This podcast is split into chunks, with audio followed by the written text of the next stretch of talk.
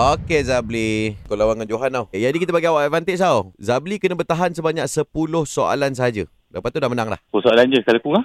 Kalah lah. Oi, minta kurang lagi oh. Aduh mak. Tak apa, kita cuba 10 dulu tengok macam mana. Eh? Okey. Okey. Situasi dia uh, dua orang technician datang ke rumah untuk pasang internet. Dekat rumah siapa kita nak pergi ni? Uh, ada order tak? Awak beli kat mana benda tu? Cantik. Benda apa? Esok kan dia patut datang lah, orang tu. Betul.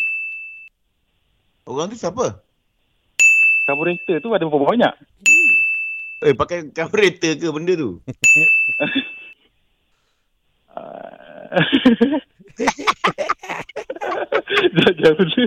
Kenapa tu Zamri? Bela bela. Bela, alamak. Saya tak pastilah saya tahu awak kerja kat pusat internet. Ah. Tapi pusat internet awak kalau ada pasang carburetor awak ni scam orang ni. Dia kalau Kau tu pasang nampak. carburetor ni, dia mining Bitcoin. Dia pakai carburetor dia pasang internet. Ah, Nampak karburator depan ni tu kau cakap karburator. Oh dia dia dah oh. dia dah Oh. pakai carburetor.